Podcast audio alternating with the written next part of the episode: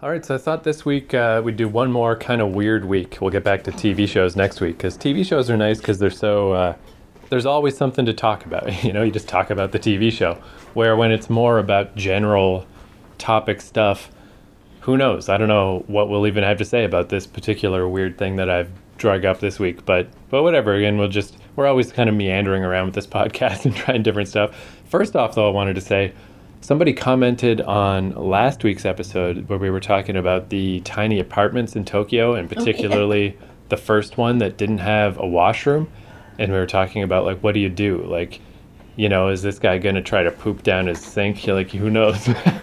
Catch it in a baggie. yeah. So what the person mentioned is uh, they said that it, it, was a very scant comment, didn't get into details, but uh, with a humanure system they said a humanure system would work and doesn't smell if you do it right. That's all they said. And I was like, humanure, like it's uh, as one word. and I'm like, what is this? So let's look up this revolutionary concept. But as far as I could find, it's like a fancy pants term for the same old compost thing. It's just, from what I could tell, it's just basically you poop in a big bucket. You get like one of those great big buckets and you just put in sawdust and stuff and it just, you know, you just have a process going to turn it into fertilizer. And it seems awesome if you live in like a farm or something, especially if you get like five or six buckets going. Well, sure, and they used to use that with the old outhouses. Yeah, right. That's exactly what they did. But how would you do it in a small little apartment like that? Yeah, that's the thing. Is like I feel like uh, the guys I watched in particular, it's the this couple that live off the grid, but yeah, they have like six of these containers and they have a system. You know, it takes months to to. Uh, the problem with that in that little apartment, though, is the little apartment was really only one room and it wasn't even wide enough for you to stretch your arms out from side to side. So you'd have a hard time finding a place to put the buckets unless you opened up those patio type doors and put it outside in that little green area. Yeah, that's what I was thinking is if he turned his whole backyard into into his uh, manure system and maybe I don't know, maybe you could also have a flower bed or something because you got to use this fertilizer for something but but yeah, I felt like from what I saw, unless there's some something else that I didn't find, yeah, it doesn't seem realistic in just a little apartment. You really need to have a house somewhere. But if you do, especially like a farm type situation, it seemed great. It's like, yeah, why not? Seems good. But I I don't Well, in think... that case, if you had a farm, you you just build an outhouse. Yeah, yeah. Because that's what they did with their human waste. They did it and their farm waste. They they always just used it for recomposition. Yeah, and that's that's the thing too is people do claim that if you do this properly with whatever sawdust seems like the common thing, but there's a bunch of different things you can use to get your composting going. And yeah, apparently it doesn't really smell, but I still feel like it should be outside, right? Well, then you'd also have to have some place to store your sawdust or whatever material you were using to help decompose this thing. And the little room really is not big enough right. for any of that. Good thought, though. Yeah. You know, obviously, whoever was listening to that podcast was giving some thought as to what to do with the situation when you are renting a place and you don't have any bathroom facilities. So, uh, anyway, along those lines, uh, the idea I had for this week is it was something I mentioned last week and then I forgot when we were just watching random clips and stuff. I was going to show you this thing and I forgot, but then I realized it's it's probably enough I certainly think it's interesting enough, but I just I don't again I don't know how much there is to say about this. It's just an interesting thing, so I thought let's try this out this week. So we were looking at tiny weird apartments in Tokyo that were really cheap, but it was kind of uh, like a goof. It's like, aha, you know, you're just such a cheapskate that you're willing to take these weird apartments, but it, it wasn't necessary by any means. You know, it was obvious that if you did a little more hustling and looked a little harder, you didn't actually need to stay in these places. So that made me think of when it's not optional, when you don't have any choice but to live in these little tiny places. And the thing it made me think of specifically is the Kowloon walled city that used to be in Hong Kong. And there's not like a definitive documentary about this. There really should be because it's it's fucking fascinating. So I found a bunch of different weird little things that are of various levels of use so I thought, first off, while I'm just blabbing about it, let me just put on some footage of it because this is like a documentary that came out in 1980 but there's almost no information in this. There's very little voiceover. It's mainly just to see what it looked like. So why don't I just play that in the background while I'm talking? Because uh, footage of this place is actually pretty rare because it got destroyed in the early 90s. So there wasn't access to cameras and stuff like there are now. So I'll just play this in the background while I tell you the story of the Kowloon walled city. So generally, what happened here is you know, there was that whole deal with uh, Hong Kong, big war back in the day. The British beat the shit out of the Chinese and took Hong Kong basically for a hundred years. I don't know why they made that weird deal, but it's like we get to have it for a hundred years, and uh, then a hundred years is not as long as you expect because it, you know, went back to China a little while ago. But in that hundred year period where Hong Kong was owned by the British, it was a lot smaller and it kept expanding and expanding. But there was this area in Hong Kong, this Kowloon area that was a, a military outpost that 2,000 people lived inside. And every time the British tried to expand into that part of Hong Kong, these 2,000 people would fight back. And it was just never worth it to the British to really put their all into getting rid of these people. So they basically made an agreement. They're like, all right, look, we have Hong Kong for the next hundred years. But if you really want the Kowloon little fucking military outpost that badly, fine, you can have it. That'll stay part of China, and Hong Kong will be under British rule. And then Hong Kong just grew around it. So there's this little place that's about the size of four soccer fields that was right in the middle of Hong Kong and was still under Chinese law. So it ended up being this weird thing where if you were some weird refugee or you were escaping from mainland China and you came over to Hong Kong but you had nowhere to go or just whatever various weird reasons you might be an indigent person, you would go to the walled city and it went from 2,000 people to 18,000 people to by the end, like this is decades and decades, 33,000 people lived in this place. But the walls couldn't expand. The border was what it was. So they just kept building up. And they built up 14 stories, and the only reason they stopped is because they were reaching the flight path of airplanes. If they went any higher, airplanes would bash into this place. So it was completely unplanned. There was no law because it was technically under Chinese law, but China couldn't get there to administrate anything because it was right in the middle of the British stuff. So 33,000 people lived in this little area and this is it. This is what you're looking at. And it was just like, unless you were at the top, you didn't even see the sun. You know, like it was just layer after layer after layer of these weird little places. And uh, the population density, like compared to, say, um, Manhattan. So I was a famous New York hater. I did not like living there. And I didn't understand what people thought was so great about Manhattan because it's only so dense because it's an island, right? Like there's nowhere else you can go, so they just keep piling shit into it. And if you're into that, you're into that, but I thought it was miserable. But the population density of Manhattan is like, I don't know, 33,000 people per square kilometer, something like that. In Kowloon Wall City, if you go by the same metrics, it would be 1.2 million people in that same amount of space. It was the densest place on Earth. There's never been a, a place ever where this many people lived in such a small area. And yeah, so it just kept building up and building up until the late 80s when uh, basically they were preparing to give Hong Kong back to China.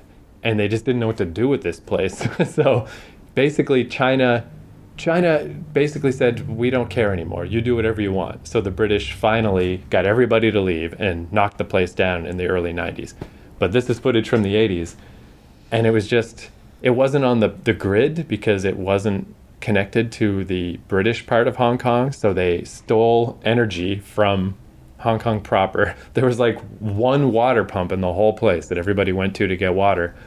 And it just, you just lived there there's all these little businesses. Apparently, there was a ton of uh, unlicensed dentists because if you couldn't, for whatever reason, jump through the hoops to have a proper practice in Hong Kong because you didn't have the British citizen stuff or or you just ran away from your old life for whatever reason, tons of dentists in the walled city. and obviously drugs, tons of opium production, tons of creepy shit going on in there, prostitution and stuff.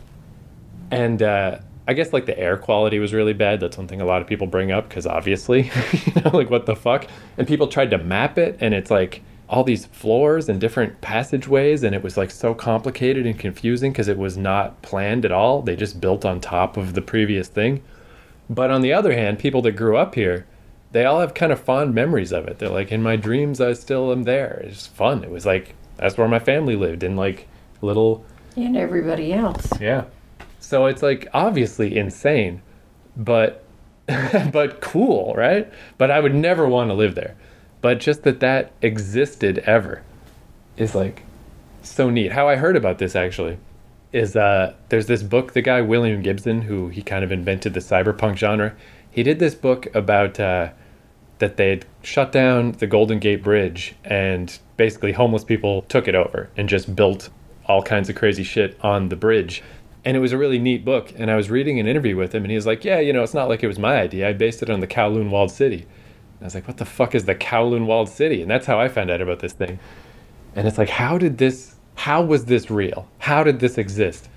So, uh, like I said, there's not really a proper documentary about this, but I found like a 15 minute BBC documentary that was the best of what I could find. So I guess we'll just watch that. And then, uh, that's again, I don't know what we'll have to say about this, but, but I just thought compared to what we were talking about last week, it's just an interesting topic of like, because everybody here, like, similar to Manhattan, like, Manhattan is such a weird, the reason that no other city is like that is because it's an island. You're just stuck this is like that times fucking a hundred. Like you're not only stuck geographically, but you're stuck politically because you don't have the right ID to be a British Chinese citizen. You have to live here. It's the only place you can live if you're in Hong Kong without your paperwork and shit. Yeah, everybody would know everybody, though. I can see why people, as adults looking back, would have a fondness for it. Yeah, like again, like the sensationalistic part is like, oh, the opium production and the triads ran it and whatever. But here's just like old people playing mahjong, you know, Yeah. and there's kindergartens in there, and Yeah, and all those kids. uh, Somebody was doing the cooking down below, and you saw the kids in a gated area up above, and there was must have been about ten or fifteen kids in there, but they'd all be talking and yakking, and you know there'd be a real sense of camaraderie in being that close to everybody else. and it it calls into question too that idea of, you know, it sounds so insane. Like you know, to me, again, like I was saying, Manhattan is too crowded, too many people. This is Manhattan times a hundred. But how much space do you need? You know, like really the problem with this place is I'd say mainly the lack of ventilation, the lack of airflow that, you know, gave people respiratory problems. But if it wasn't like that, if you could somehow make a place like this, it's like the world's biggest tree fort. You know, like if if you could sort out that part of it, is the actual living conditions of it is it actually that bad? You know? like if that's just what you're used to, I mean, here we're seeing actual footage of it and people walking around and stuff it's it's not like you're in a crowded subway every day of your life. There's still room. There's still it's remarkable how much. But again, a part of it too is because they kept building up. Like the fact that it goes up 14 floors is insane, right? like like they said like the people that tried to map it, like you would just go up a stairway you never saw before and you're on a different weird hallway and you're like who lives here? I don't know, but just just But if you lived there, you would be you would be aware of all those little nooks and crannies and hmm. especially if you were a kid, you'd be exploring all that stuff all the time and pushing your way a little bit further into new areas of that city. And yeah, I think it's it's not coincidence that uh, oh, here's like missionaries that have their own little religious ceremonies and stuff. But uh, yeah, it's like that it that it kind of gripped people's imagination is understandable. You know, like there is nothing like this. It's so it's so cool, and clearly too again because. Uh, you know, it's just this weird situation they were in. Uh, no rent, you know, as long as you can find a place in there. You might have had to build it yourself, but if you can find your own little corner of the Kowloon Walled City and you just live there for free, I mean, that's got to help on the overhead with these like businesses that are making steamed buns or whatever, you know. You better hope you get along with your neighbors, though, because if you don't, oh, that's got quite a lot of space in it, that one. And uh, the the one super creepy thing, besides I guess the drug stuff in it was pretty creepy, but uh, there were stories though of like people would die, and it's like, what do you do? You can't like bury them because there's no room, and you can't take their bodies out into Hong Kong or whatever. And sometimes, like families, if somebody died, they would just take the body to like a corner somewhere and leave it. and sometimes it'd be months before someone found it. And it's like, that's fucking creepy. What, they would take them to some little corner in this city? Yeah. I'm surprised they could find one. Yeah. Well, again, I guess it's again just like th- the three dimensionality of it is like, again, like this building we're in now, what's it like? Th- with the basement, we got four floors. So they had three times that much. just like, like even though, and I guess it wasn't. Except there's somebody living on every floor in their in their 14 floors, and you'd think somebody would find the remnants of the body, but maybe there's little cubby holes and Yeah. Yeah. weird Like, little places where you can, especially if people self-built. Yeah, they might have had little nooks and crannies and that that nobody ever looked in. So uh, yeah, so I've got like this one 15 minute documentary about this. So I guess we'll watch that, and uh, and then just to toss on about this because this has been gone for decades, but this situation it's creepy, but it's kind of coming back in a weird way in Hong Kong. Hong Kong's still the place that's all fucked up.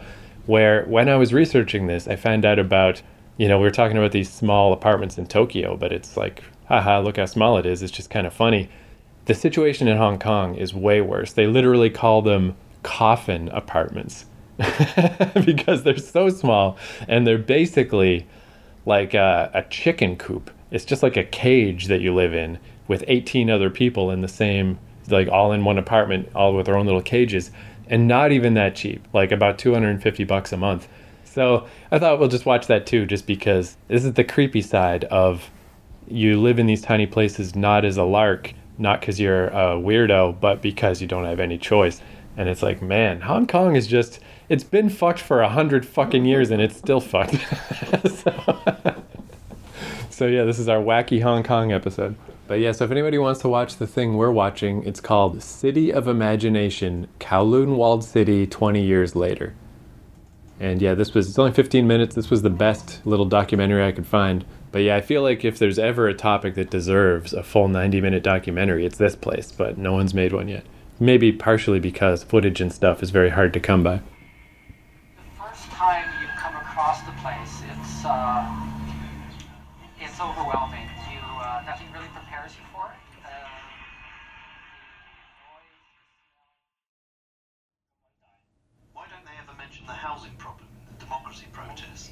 There aren't enough homes and people like me are just being ignored. Alex Gould, Sky News, Hong Kong. Yes, I think I forgot to mention the second thing we watched is just called Hong Kong's Residents Living in Coffin Homes.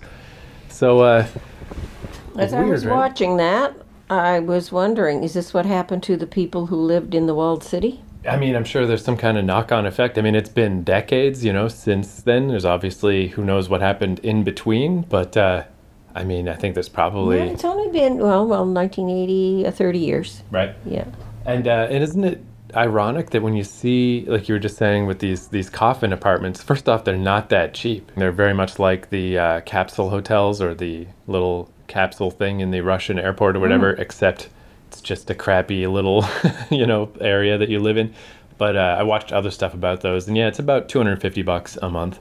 So still not that well, great a deal. At least the capsule things in the in the Russian airport, you're only there for overnight, and you get a TV, you get Wi-Fi, you get all kinds of stuff in your little in your little thing. They don't look like they have anything. And isn't it like ironic, I guess, about these like these little capsule apartments that are now happening in Hong Kong? I mean, I think there's a certain amount of rose-colored nostalgia when people report about the walled city, but the walled city seemed better. If I had to pick, I'd rather live in the walled city than just these creepy The- little And the, in the walled city, yes, your own little unit, and you may have you didn't have a little unit actually. You shared space with other people. Like they t- they said there was one unit there that uh, four families shared the unit. Well, that would mean that you would have o- some open space. They had a nice dining area there that obviously a whole lot of people shared it. But you would have camaraderie with your other four families or your other three families. And here you're very isolated. You're in your little you're in your little box. Yeah, like when people talk about like ah, I have dreams about the old walled city or I kind of miss those days.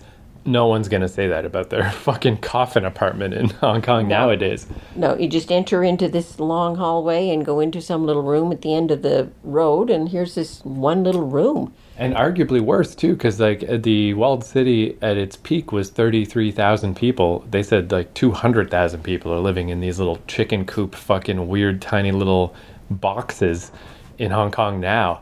Like, yeah, it's like uh, that problem certainly wasn't solved. And you're not just one. Well, they they showed the one family there. There was the the husband, the wife, and the little baby, and they had lived there for four years. Now the baby obviously is only about a year old.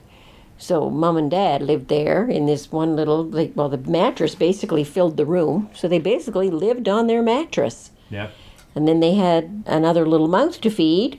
Now there's three of them living on the little mattress. Like, Lord. yeah, it really is creepy. It's like, yeah, the creepy other side of like how last week I felt like it was just kind of a fun topic of like, do you think you could do it? Like, it's a weird little personal test to live in these weird, crappy apartments. And then, yeah, to see the Chinese equivalent like, you just don't have any choice. I saw another thing because uh, that coffin apartment report we saw was about those protests in Hong Kong in the last two, three years, where the bigger problem now is they did a little similar report about a guy who he lived in one of those little things, like 18 people all in one little area, but he was on the mainland when Corona hit. He was back home visiting. So he had to try to get back into Hong Kong. And then, how do you self isolate when you live in a place like that? So, the other 17 dudes that lived there were very upset that he was there because he had just been to the mainland and who knows or whatever. So, he ended up getting put in like a government place where you could wait out your two weeks to make sure you didn't have COVID. And he said it was actually great. That place was way nicer than his apartment. but what I kept thinking the whole time is, yeah, like obviously, like with COVID combined with those living conditions is just fucked. There is no way to be not around people. It's impossible. But I was thinking, like, how bad was the mainland? How bad would it be to go work on the family farm and live out there? Why would you come back to Hong Kong just to live in that place and spend 250 bucks a month to be able to? It's like, again, it's not a hundred dollar apartment. It's kind of a little expensive. I don't know. I thought the whole thing was really weird.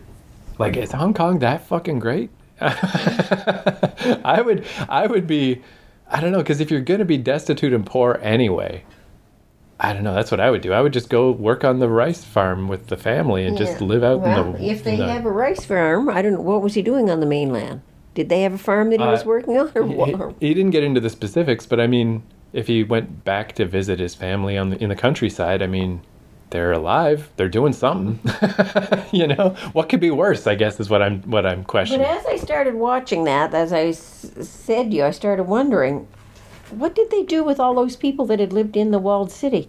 They obviously didn't pay any rent. Those people. yeah. They were squatters. They said that right from the beginning. So all of a sudden, they have been displaced and they have been put somewhere so that that building, buildings, the whole acre and a half, whatever, could be destroyed and a park And- created. So what happened to those people? Where did they go? And not only that, like beyond just having to deal with poor people, a lot of why they were there is because they didn't have proper paperwork or citizenship stuff. And they booted everybody out in the late 80s, and the city didn't revert to China till 1997. So there's still 10 years in the middle there that they still have Yeah. nowhere to go. So where where did they go? Did they just did they become street people? Did they relocate them in some other area of Hong Kong? The British would have had to do that because they were the ones who were destroying the buildings. Yeah, like I think yeah, there's no question that that that and now the current situation they have to be connected. Is, yeah, is part of is part of this destitution of these people who are living in these small little, well, like little crates. Are they part of that problem that they were they thought they were solving by destroying the building? But what do you do with those people then? You had thirty three thousand of them. Where did they go? It reminds me of uh they're always talking about how there's crazy homeless people fucking everywhere in San Francisco. Like it's out of control. How like there's just human shit on the fucking sidewalk all the time because there's and uh, I watched a documentary once about how that happened And it's basically like there was a combination of stuff decades back where they were using LSD to try to help people with mental problems in this weird way, and at the same time, they uh, basically just any any like halfway house type places or places for people with mental problems, they shut them all down and kicked everybody out. And now, 30, 40 years later, you just have crazy drug addicted homeless people everywhere. and yeah, it's just that knock on effect of stuff you did 40 years ago doesn't just go away. and this is like that, but even more. I mean, China's just fucked. Like, China and, and India, like, if you ever look at just the, I looked up one time just the Wikipedia page for amount of population in countries, and they just have it listed. It's no other information, just that. Because, you know, like Canada, we have whatever, 30 some million. America has 300 million. You know, it's like a lot more but as you go up the the chain, yeah, it's like America's at the top with 300 million, except India a billion, China a billion. Like the little bar just goes way out. And it's like what the fuck happened in those countries? like how can anything ever work properly in a country with a billion people? And it doesn't. It obviously doesn't. you know, no, like, it works for the people that have, but the have-nots. There's all kinds of them around, and it doesn't work for them. Yeah, and, and yeah, and again, it's like and the haves are really not interested in making it work for the have-nots. Right. But again, like even we were uh, kind of talking about like in Japan or whatever, like yeah, just be homeless, whatever, wouldn't kill you. but it probably you probably would kill you in in Hong Kong because there's so many more people like even that is probably it's probably a lot of uh, like competition for homelessness you know like to even be able to survive through that. I always kind of think too with stuff like this it's like uh, it's like i mean there's nothing i can do about it. It feels kind of empty to be like oh we got to change these things and fix this stuff but I kind of like knowing about it just because, like, what if someday I'm somehow in the Canadian seat of uh, the UN or something? you know, it's nice to know about these things. But as to what you can do, affordable housing is a problem like worldwide. Yeah. In every little community, even our little community here, homelessness is a problem. Affordable housing is a problem. But that is a ridiculous problem. Too many people yeah. in too limited a space. So anyway, yeah, I don't know how to wrap that one up. That's just uh, that's what's going on in Hong Kong. But yeah, I don't know. I mean, because again, I do find the walled city. Maybe the reality wasn't so good, but the again the the idea of it is very neat and very cool. But what well, it has wrought is not neat or cool at all. And it had, you know, it obviously had problems. Like they say, there was the brothels and the dope and the, and the opium dens and um, but still, dentists, just tons of yeah, dentists, tons of dentists. But still, I'm sure there was a there was a sense of ownership there because those people squatted there and built that over the years. Right. Um, so they owned it. So even though it was overcrowded and it obviously had some issues that I wouldn't be particularly fond of, it would be their home. They created that. So there would be a, a feeling of, of ownership there. Whereas in those little apartments, there's no sense of ownership there. That's just paying a whole lot of money to some landlord who's created some little small place and can get the money for it. Isn't and it so he will. Interesting too with the walled city that uh, like that's one of the other things that's interesting about it is that it's so rare to find examples of what happens when people are not governed, when it's just lawless and it could have been worse. You know, like there's no stories about like oh this whole side of the walled city collapsed or anything. Like they obviously had carpenters that knew what they were doing that are like okay we're going to build on top of this but we're going to make sure that we do it in a way that everything doesn't collapse on everyone. And like it it worked. And they would have been they, they were a community. That was the other thing that is that is lacking in those coffin places those coffin apartments. They were a community that built the place. They ran businesses there. They did their cooking there. Somebody had a convenience store. There's probably more than one. But there was a convenience store, so everybody would go to the convenience store. They'd know the shopkeeper. They were within an, a very enclosed area. Uh, obviously, the British weren't interested, or the uh, outside Hong Kong people weren't interested in going into that place. They probably just saw it as a slovenly dump. But the people who lived there, that was home for them. They built it. They had that sense of community with each other. And they ran their businesses, so they didn't necessarily even go outside and bring in a whole lot of stuff. They may have brought in some stuff, but basically they were self sufficient. I And that's too. why it's kind of interesting to know, like, what happened to them after, after, after the decision was made to destroy that community. Where did they go? I wonder too, as far as like the yeah the communal aspect of it. Like it seems on the surface dangerous or whatever. Like oh, that's the dangerous place. You don't go in there. Oh my God, you're in trouble. But uh, I remember like when I moved to New York, people would say, you know, it's got that reputation of like oh you're gonna get mugged in New York, big scary New York. But the only time you were ever in danger is even in the middle of the night is only if no one was around. As long as you were in Times Square or something and there's people everywhere, you're fine. No one's going to rob you when there's people around, you know? And that's probably what the walled city was like. It's like if you know everybody and there's always people around, you're not going to get mugged in the walled city, Good everybody, point. you know? Good point. Right. Be- People are going to look out for you. Right. Um, if they see you being attacked and you're you're you're their neighbor or their friend or they're uh, part of their community, yeah, they're going to come to your rescue. Like even in Bloodsport, they're like, "All right, GI Joe, come on in, and we'll show you the walled city and the creepy music." But there was a little kid running around, even in that footage, like because there's kids all over the place. Oh yeah, all kinds of kids, all kinds of kids were showing in that little documentary that you showed because Yeah. that was home for them. They would feel very comfortable in there. They probably knew every little nook and cranny in the whole damn place, and they probably knew about half of the thirty-three thousand people. And that's why when you hear somebody says, "Well, when I think about it." I, I, I have dreams about it, and I it, they're good dreams because that's home. Man, oh, that's like again, we're just getting into all the weird political stuff. But uh, I saw this one little mini documentary about a guy who uh, he managed to escape from North Korea and get to South Korea. And you're like, all right, you did it. You got away from the horrors of North Korea, and now you're in the beautiful modern metropolis of South Korea.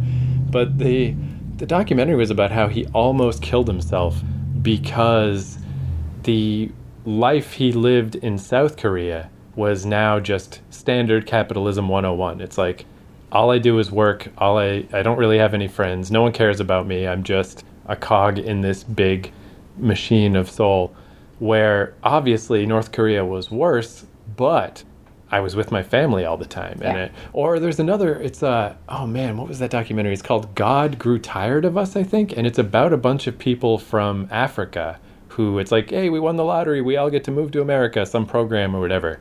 And it was a similar thing. They were like, "I hate America. Like, Yeah. we don't have any friends anymore. Everyone is isolated. Everyone's individualistic." And back in Africa, And nobody cares. yeah. Right. And or back in cares. Africa, we were poor, but we knew everybody. yeah and we knew who we could count on and we knew there was that sense of belonging right. And that's why i'm saying i'm, I'm i think i'm going to go look into what happened to those people Yeah, to see if anybody. left because that if they were all displaced and put all over the place well all that sense of belonging that they had no matter how rough and dirty and you know being living rough and dirty and it being a tough way to live is not always so bad if you've got all those other things that sense of belonging community uh, people will be there for you Yeah, because I do feel like North America in particular, yeah, like I, I feel like that a lot, even just me and the people I know or whatever, is we are all super individualistic and we're all going after our own little goals in life and doing our own little thing, and we're used to it.